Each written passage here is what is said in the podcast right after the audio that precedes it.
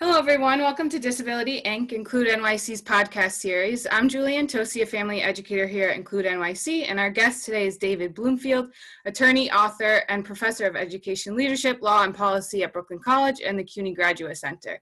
Welcome, Professor Bloomfield. Thank you for Thank joining you. us. So, you specialize in education law, school district management, school reform, and legislative matters. What brought you to this area of expertise? Well, I've always been interested in both teaching and in education policy and politics. Uh, When I was in college, I was doing a teacher preparation program. At the same time, I was walking, working at Boston City Hall on during the busing crisis.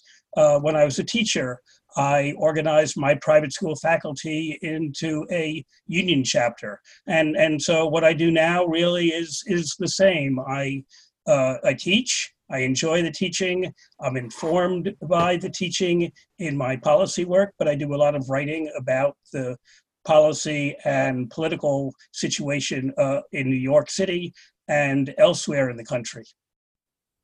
Wow, so that on the ground and classroom experience must give you a really valuable firsthand perspective in the policy work that you do. I, I refer to it every day. My my elementary school teaching, my middle school teaching, and my master's and doctoral teaching. It gets me into the schools. I have fieldwork students at Brooklyn College who I visit, and uh, I learn so much from not only the students but from the principals and teachers of the New York City public schools and private schools as well. So, while we're on the subject of education policy, let's dive right into school funding. People that are interested in public education know it's as important as it is complex. So, thank you for breaking it down for us. This is especially helpful right now as things get even more complicated amidst COVID 19. Right now, the schools are closed, many businesses are closed, people are out of work, and these factors all affect the education budget. So, let's start with the big picture. Here in New York City, there are three main funding streams federal, state, and city. Can you tell us a bit about education funding at the federal level? Right. Well, so uh, federal uh, spending on on schools is a big, big deal. But strangely enough, it's not in terms of dollars. Uh, it's not as big a deal as as state and local funding. The federal government provides about ten percent of the New York City public schools budget. Uh, the influence, though, is greater than the money because all of that money is tied to federal regulations, particularly in the area of special education, where the Individuals with Disabilities Education Act is so important.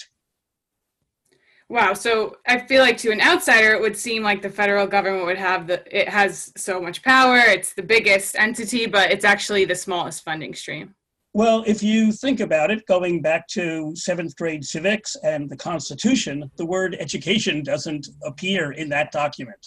And, and so uh, what Congress does, it uses something called the Elastic Clause to provide for the general welfare for specific targeted education initiatives.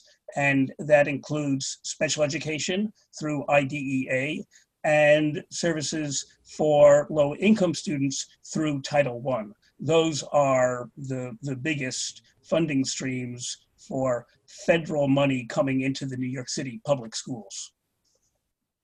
So you you just explained a little bit about how um, the federal budget goes a big chunk of it goes to special education. And here at include nyc we're paying close attention to how special education is affected by covid-19 so how is the virus affecting federal the federal education budget Right. So the good news is that the, the feds have pre- plenty of money. Uh, it may not be real money in the sense that they're they're going into deficit and and further deficit to provide those funds.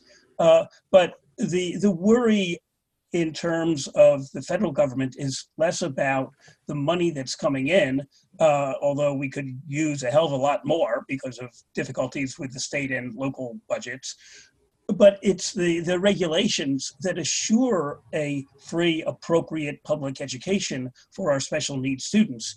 Uh, there's pressure on the federal government to lift some of those guarantees.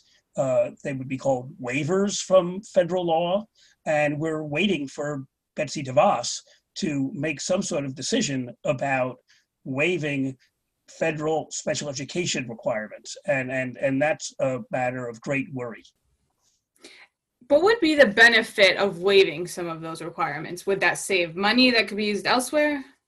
Uh, it, it's a twofold uh, pressure. Uh, one is to save districts money, uh, class size requirements, for example, uh, many instructional and, and support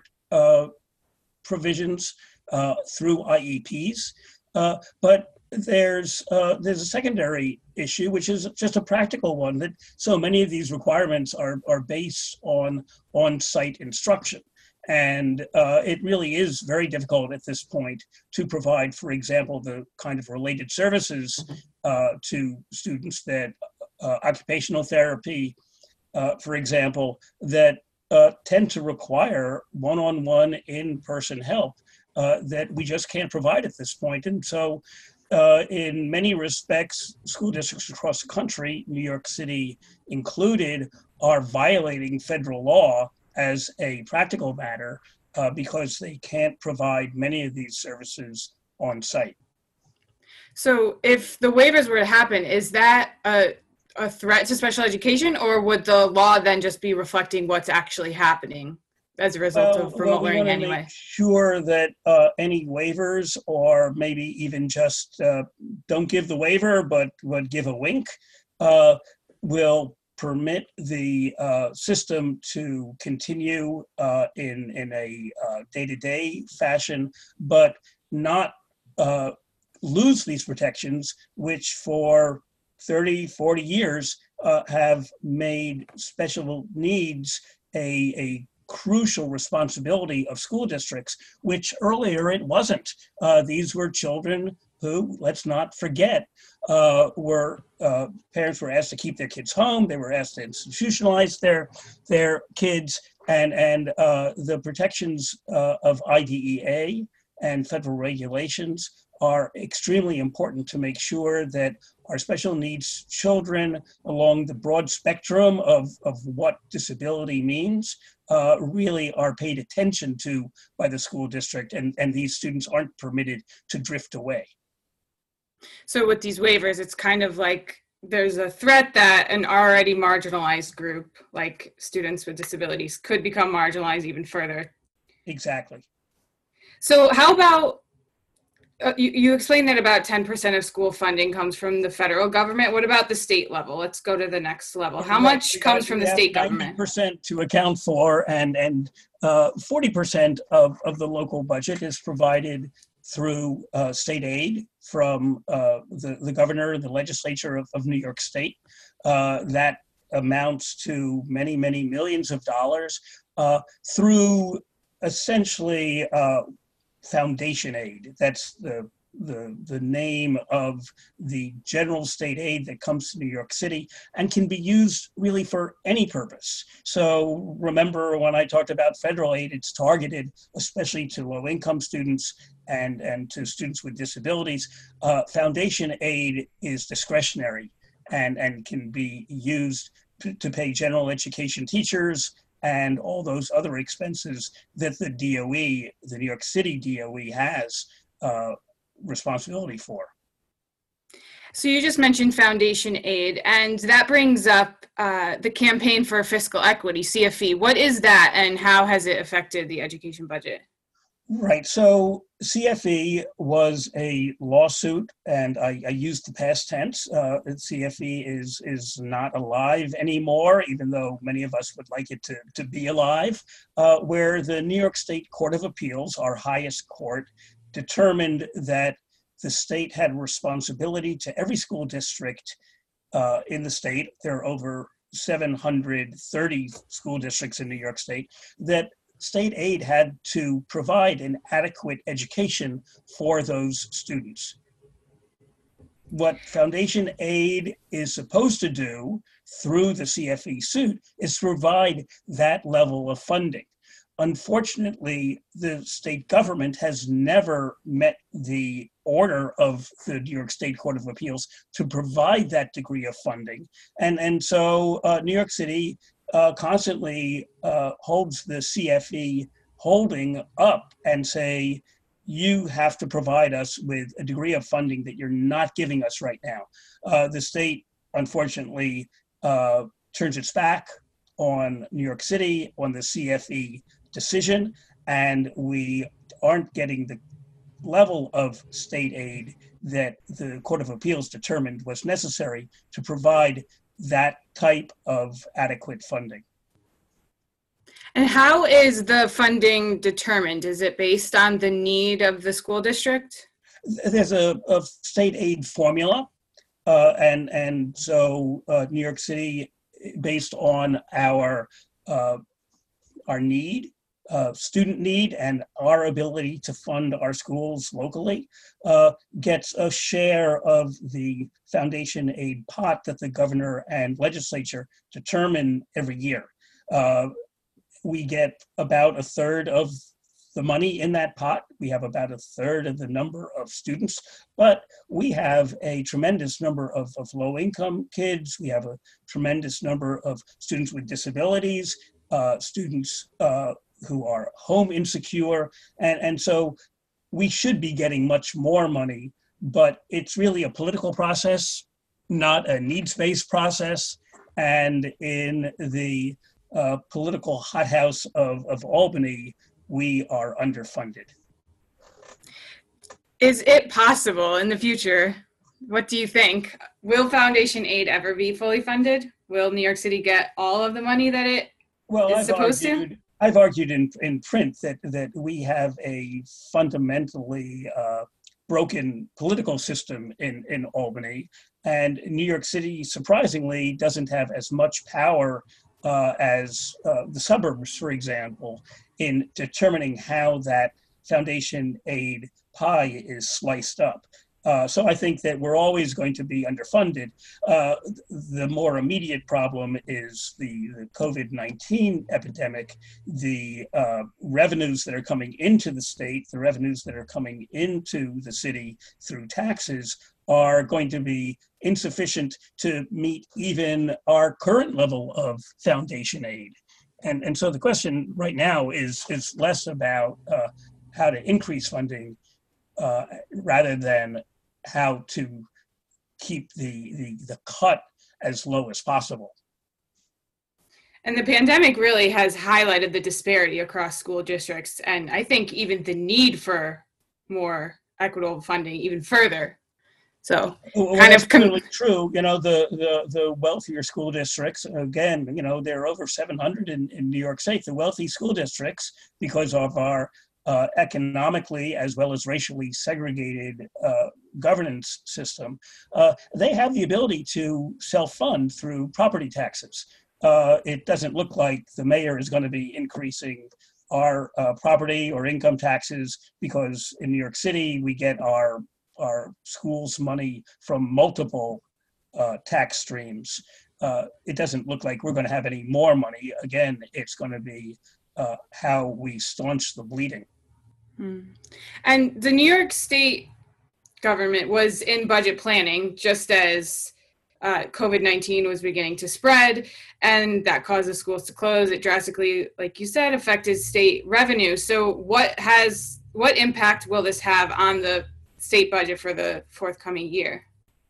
Well, the governor uh, and, and the legislature agreed to a budget several weeks ago in early April, and uh, that gave the governor great discretion to play around with with the budget. Uh, that that's not only uh, to to deal with shifting projections of revenue, but where that money should go. Uh, we don't only deal with education, even though education is actually the greatest share of the state edu- the state budget.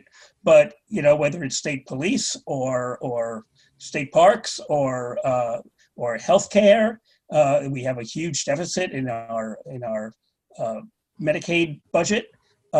How the, the governor decides to shift money around uh, between sectors is going to be a, an area for uh, lobbying by people engaged. And, and we're engaged in, in all sectors, right? If you take the, the subway, uh, you're going to want the governor to be funding the, the subway system. Uh, if you we, we all are dependent, uh, whether we have kids in school or not, on a quality educational system. We want as much money going to education as well. Uh, how the governor deals with that uh, political quandary and, and the pressures that he's under is uh, an open question right now. So education right now is kind of competing with other sectors for the money that's available. That's right. What is this going to mean for New York City? What will this mean for New York City budget wise? Right, so, so New York City um, is uh, up a creek. We're uh, dealing with, we are the epicenter of, of the worldwide pandemic. Uh, so healthcare is is a, a, big deal. Economic activity is another big deal. Uh, the sales tax is is not uh, healthy because the economy isn't healthy, uh, and as a result, it's likely that we're going to see cuts not only in the state budget but the city budget for education. And the city budget is the biggest education funding stream in New York City. What percentage are we left with? What comes from the right, city we're funds? left with about 50%, 10% from the feds, 40% from the state, 50% from the city budget. And uh, whereas most school districts in the state and in the country raise their money from a designated property tax on, on residents, uh, in New York City, we get our money from all sources property tax, sales tax, uh, many other, uh, the, the, income tax, uh, many other sources. So it all goes into one big pot in the city treasury. Uh, that's the account that the mayor has to uh, decide how much money is going to go to police, how much money is going to go to fire, sanitation, and education is the biggest share of that. Uh, we have over 85,000 teachers who have to be paid, uh, other employees. Uh, we have to take care of school buildings, even though the school buildings are closed. Uh, student transportation, even though uh, they're not being transported at the moment. And, and so uh, if that city treasury account goes down, the mayor and the city council have some hard choices to make as to where the cuts will fall. So if education is the biggest chunk of the city's budget, does that mean that education is going to take the biggest hit right uh, now? I don't know if education is going to take the, the biggest hit. Uh, that's really a political decision. It's for uh, all advocates to raise their voices and to say that there will be uh, as few cuts to education as possible, uh, understanding that there are hard choices to make among sectors that we and we depend on all of them. One piece of good news is that in the area of special education, because those are mandated services, I'm going back to the federal requirement and those waivers we talked about. It's really important that we maintain those federal requirements for the IDEA money that comes to us from Congress, because special education as a mandated service can't be cut. So right now, with the Individuals with Disability Education Act, the federal law that um, protects special education, we're kind of we're protected. But if those waivers come into play, that's when we could we should start to worry. Uh, I think we should be worried anyway, but we should be worried uh, uh, about any waivers that come down from the feds. So a big chunk of the New York City education budget goes to special education services. We and all public schools in New York are New York City are expected to provide special education. But we also have this separate public special education system known as District 75 or D75, and the students in D75 programs have more significant needs. And the majority of them are in full time special education classes. So, how are the funds distributed between the general education schools and District 75? Is it equitable? Well, before I get into District 75, I just want to at least mention that charter schools have some number of special needs children, private schools have some number of special ed, uh, needs children, and, and those are required to be funded too. Uh, so uh, every sector, uh, whether it's charter, traditional public, or private, uh, needs the money, and it's public money to provide that free, appropriate education that uh, is demanded by IDEA. District 75 is a specialized district within the New York City public schools that are for our most involved special education students, usually those students who require a self contained situation, uh, not only as a classroom, but as an entire educational program. And uh, as uh, an area where we have the most needy students, uh, their IEPs drive the funding. Uh, if a one to seven teacher student ratio is required by the IEP, uh, New York City has to fund uh, that one teacher for seven students instead of a class size in a typical general education classroom of 30 or more. So uh, District 75 drives a lot of funding to it. Uh, is it enough? No. Uh, but again, we have to make sure that we don't let this distance learning environment diminish the services to those children who are likely to see the steepest decline if they're not given those services over the course of six or more months. So even just in typical times, we kind of have this segregated system where there's general education with special education services, and then there's District 75 where it's full-time special education. Uh, from your standpoint, does a separate system for for students with more intense special education needs make sense educationally and monetarily? I'm not a big big fan organizationally in terms of District 75, I, I, think it tends to marginalize those students as other. Uh, and I would like to see uh, the, the districts be responsible for all children and, and uh, not just the students uh, apart from District 75.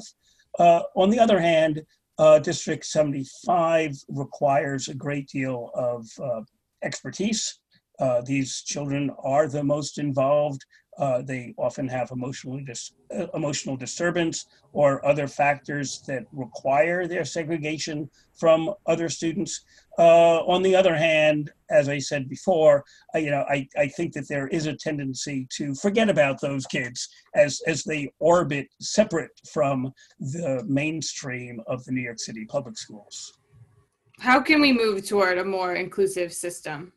Well, again, I would I would like to see that uh, District 75 as an entity be disbanded, uh, while at the same time recognizing that they have uh, special needs and and uh, their educational needs have to be uh, provided for.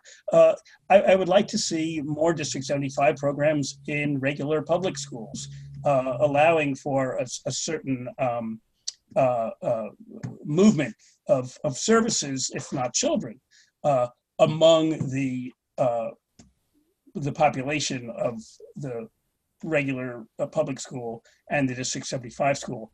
Uh, I had, as we talked earlier about my uh, how I, am informed by my my my teaching work. Uh, I was in a in a school which houses both a regular education program and a District 75 program kids from the general education program would go meet with counselors in the District 75 program because those counselors uh, are provided for in greater numbers in the District 75 program because they're more needed there. But but kids are kids, and and kids should be able to uh, move between programs uh, where it suits their needs.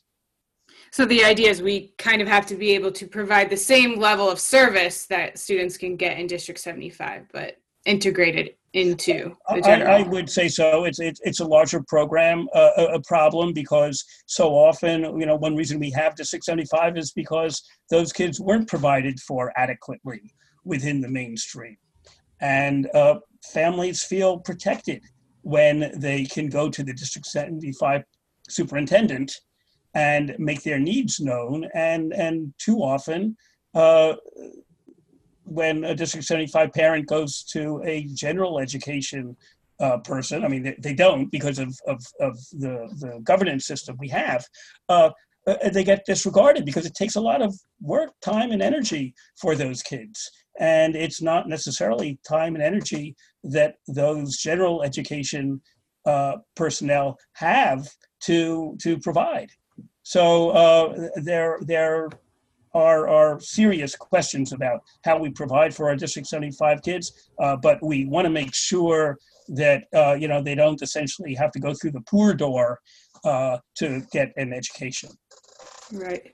So lots of work to be done. Okay, so we've talked about the federal, state, and city funding. Where does early childhood education fit in all of this?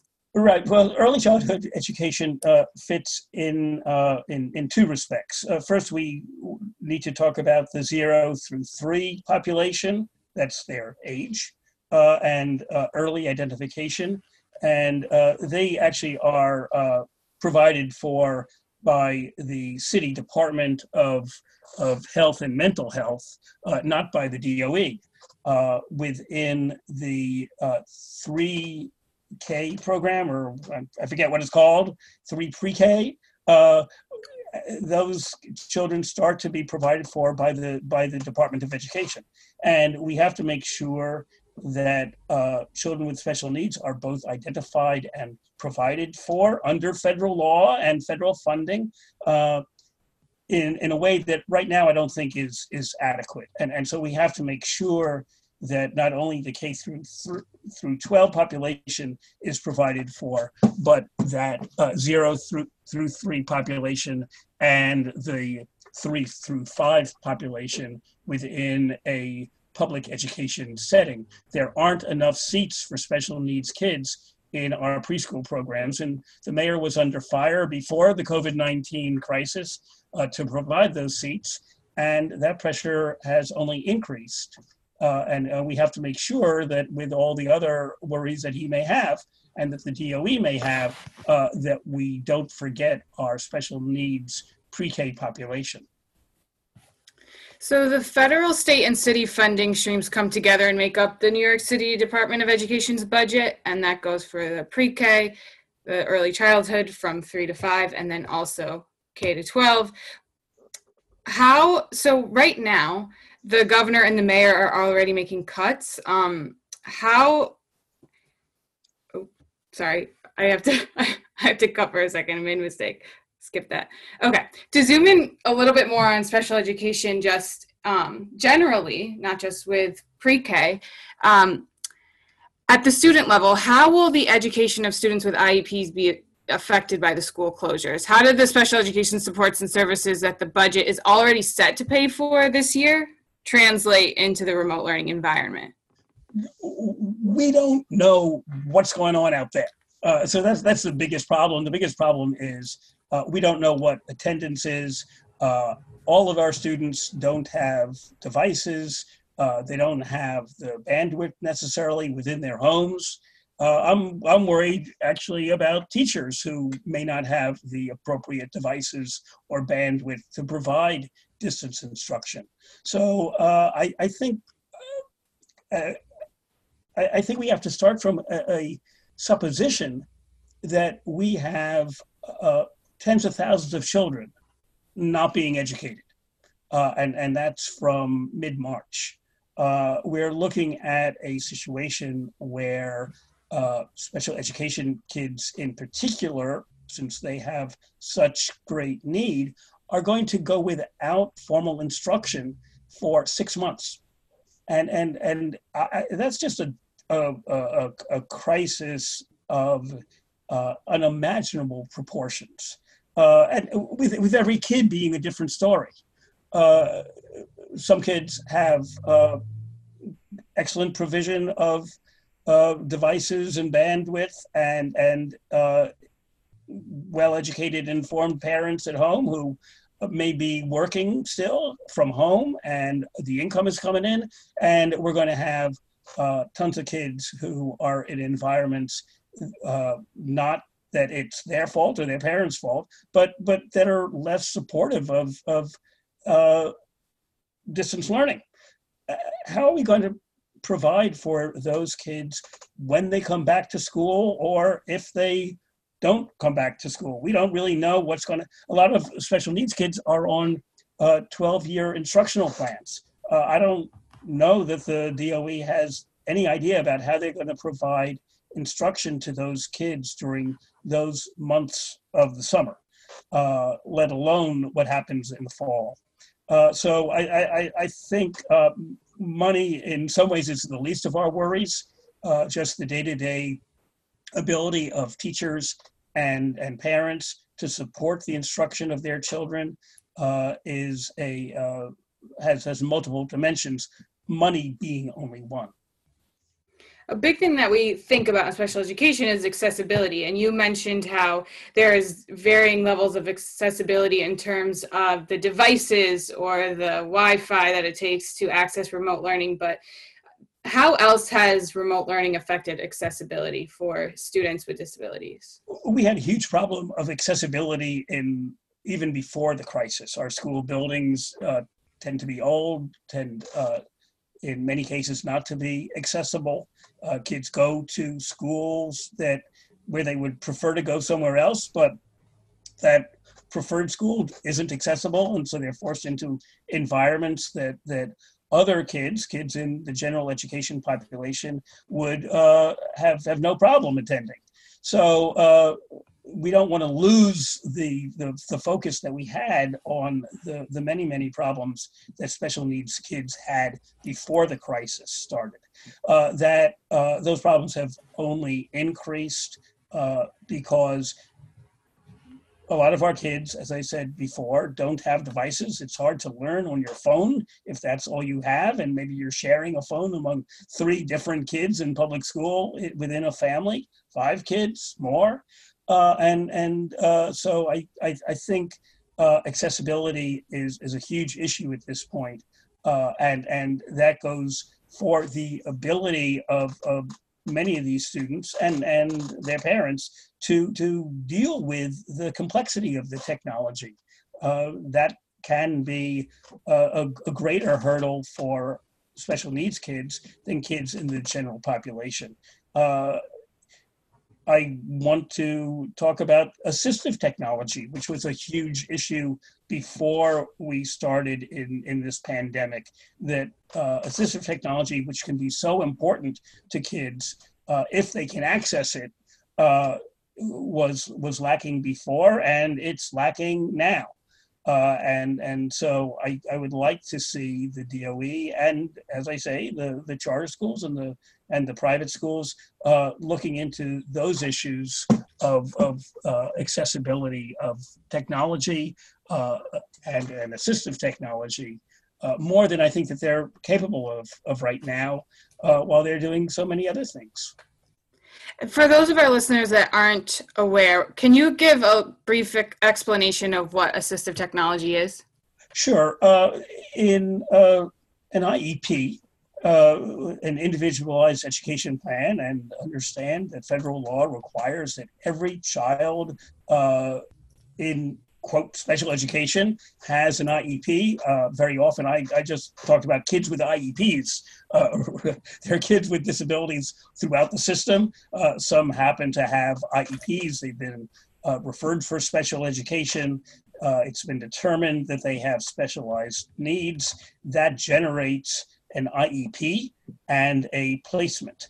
Uh, so the IEP ought to call in, in many cases, and sometimes it does, and sometimes it doesn't, for the kind of specialized technologies that we've developed through the decades and, and uh, continue to make progress. You know, the, the, the, classic would, would, would be perhaps a, a wheelchair and, and maybe a, a keyboard that verbalizes uh, writing for the student uh, and, and uh, will input uh, students' uh, uh, spoken words into written instructions, uh, that can be hugely uh, important. Uh, that's very expensive, and it not only requires the ability to, to to use the equipment, but to, but to maintain the equipment, and how in this environment can we be sending people into homes to make sure that the equipment is is is working on on a on a periodic basis, not just uh, once in a while. So uh, assistive technology uh, has become a more and more important part of the IEP, and uh, I think that uh, that's probably pretty low on the priority scale when we're just trying to get kids connected. So it's it's kind of a, uh, something that's difficult to maintain in typical times and is just compounded right now with that's right. learning. even to know about it. I, I, think I, I think we have many situations where uh, there might be assistive technology uh, available that we don't even know about and, and so it's not included on the IEP and, and the child goes without. To continue thinking about accessibility, we have IDEA, the Individuals with Disabilities Education Act, that protects a student's right to a free and appropriate public education, FAPE, in the least restrictive environment, LRE. But is that even possible right now when everyone is learning at home? There's well, no choice over what the environment no, is. In, in, in some very real way, it's not possible. We're, we're all in the most restrictive environments right now. Uh, and you know, with, without uh, physical classrooms to attend and um, that one-on-one and and more importantly in some ways uh, social situation of, of a live classroom. So uh, in, in a real respect, the, the, the typical legal and instructional playbook has gone out the window uh, while we try to provide uh, for some sort of education uh, in, in the most difficult of circumstances. Uh, but but the law is the law, and the DOE has to be making best efforts to maintain our uh, uh, the requirement for a free, appropriate public education, and underlying appropriate as driven by the IEP, um, and the least restrictive environment to make sure that students in inclusive situations are included by their teachers uh, in the regular classroom dynamic. Uh, that becomes difficult uh, when you have uh, a, uh, an integrated uh, situation with a special education teacher and a general education teacher in the same classroom. It, it, just kind of ups the complexity of, of the instructional game. It seems like with this immediate shift to remote learning, there's going to be certain bu- budget allocations that will go unused, like busing, since everyone is at home. Can this money be repurposed for for maybe to support remote learning?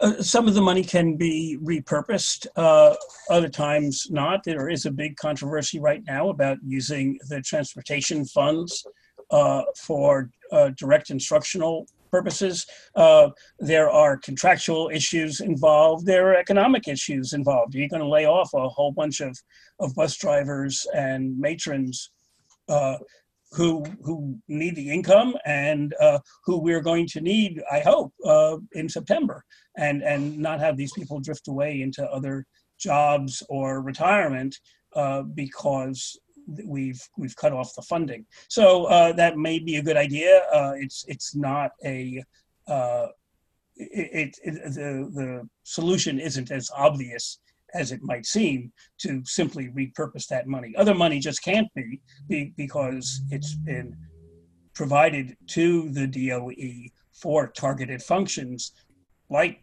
security or like transportation. Uh, and uh, in, in that respect, uh, it would be illegal to repurpose it. So not as easy as just moving some money around.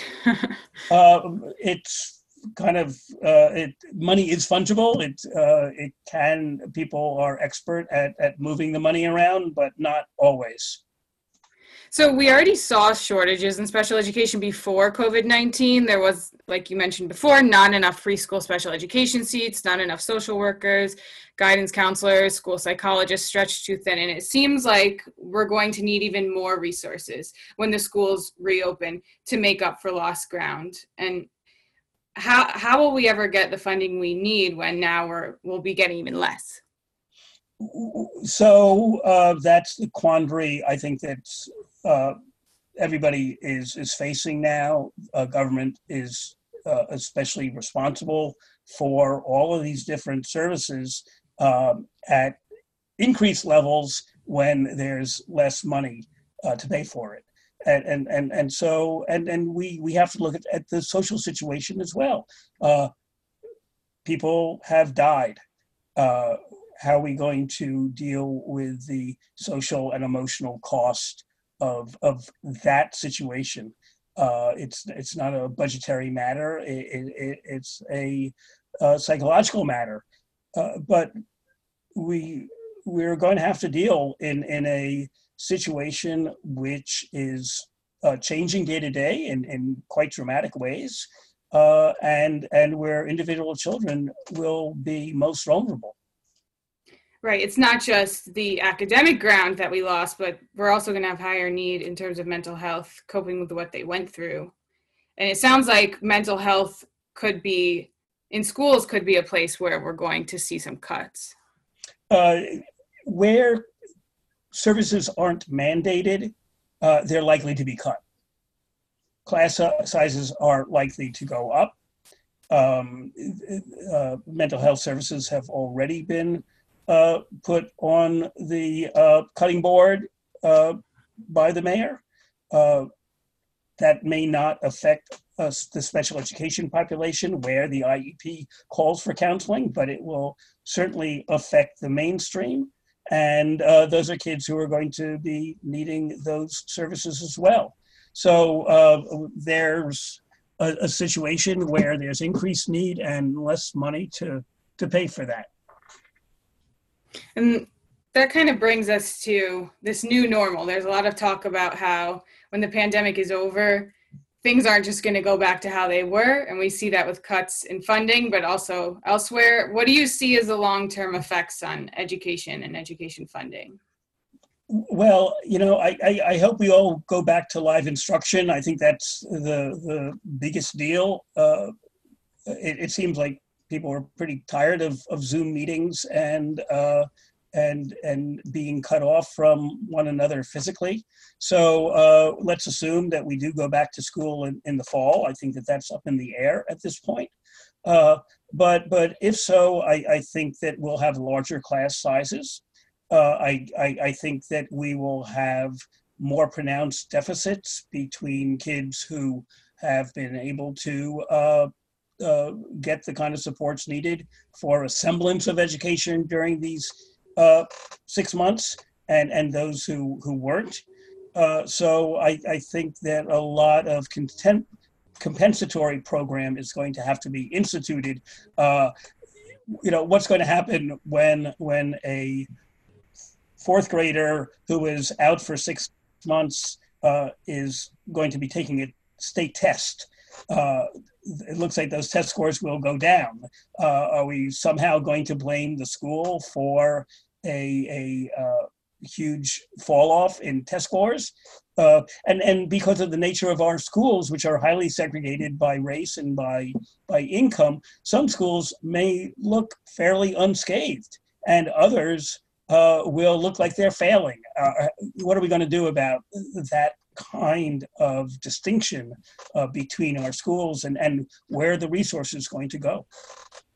It seems like you mentioned how there's a difference in the level of support that different families are able to lend to their children in remote learning because of need because of being at home or being at work but it seems like across the board everyone is frustrated with remote learning and barring any sort of um, differences in support. So could this this experience sort of changed the whole bar where where like the learning standards for third grade change because everyone is coming in behind? Well, I think the, the government is going to have a hard time changing the learning standards, um, but we certainly uh, may have to, I hate to say it this way, lower our expectations for what still children will know at a, at a given grade level. Uh, we, we don't know what, what the effect is going to be, and, and there are going to be a lot of changes just, I, th- I think, demographically. Uh, people have moved out of the city uh, to get away from uh, the epidemic. Uh, are those kids going to be coming back? Uh, how's that going to fall off uh, in terms of income? So I, I think our schools are going to be looking a lot different. We, we may have fewer teachers. Uh, we, we, we're already in a situation of, of dozens of, of deaths, but uh, some people are going to retire. Uh, are we going to be able to, to fill those slots with, with newer teachers? And, and what are the challenge? Are, will those newer teachers be able to meet the challenges that their more experienced colleagues uh, could have dealt with, perhaps? Uh, or, or maybe the newer teachers are going to be more flexible and, and uh, not uh, as put off by, by a, a new high tech environment as some of the older teachers. It really is uncharted territory so many unknowns. And and this situation really has like we mentioned before highlighted even further the educational inequities that that happen across the city across the state across the country. Could this experience result in a more equitable system i i, I would hope that we all see that we're we're in the same boat together and and that uh, there is greater equity. Uh, on the other hand in times of shortage people jump into the nearest lifeboat, and uh, we we could see, in fact, uh, for example, more families moving into uh, private schools uh, and kind of putting up the the barriers uh, and and leaving a a uh, less financially able school system to fend for itself. So it really could go either way. and and all different ways. so taking this all in, it's clear that even under typical circumstances, education funding is complicated. And as we wrap up, I was hoping you could leave us with a goal for education funding when the schools reopen, if and when we get back to business as usual, if that even exists anymore. What is the most pressing issue or change education funding needs to address? Well, we've got to ad- address uh, those kids who, uh, for six months, uh, were without uh, the the level of education that they were receiving in school. Uh, so uh, we are going to have to put a lot of money into compensatory programs, uh, and uh, that uh, has to do with low income kids. It has to do with special needs kids. It has to do with home insecure kids. Uh, that's where we're going to have to put the, the, the most money because those are the, going, going to be the kids who probably saw the greatest loss in terms of uh, their educational needs. Right. And, and probably their emotional mental health needs as well. That's true. All right. Thank you, Professor Bloomfield, for sharing this insight with us and teaching us about education funding, especially during these chaotic times. And thank you, everyone, for listening. Take care. Thank you.